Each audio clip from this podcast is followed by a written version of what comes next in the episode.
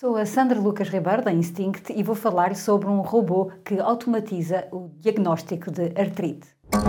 Hot Toast. Com a falta de médicos reumatologistas, esperar por uma consulta pode demorar muitas vezes meses.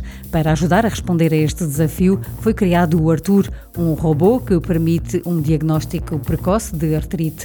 Desenvolvido pela startup dinamarquesa Robka, este braço robótico é capaz de fazer um exame em 15 minutos de forma totalmente autónoma. Os pacientes só têm de se sentar, colocar a mão num ecrã que está integrado no robô e esperar que o Arthur realize a ecografia.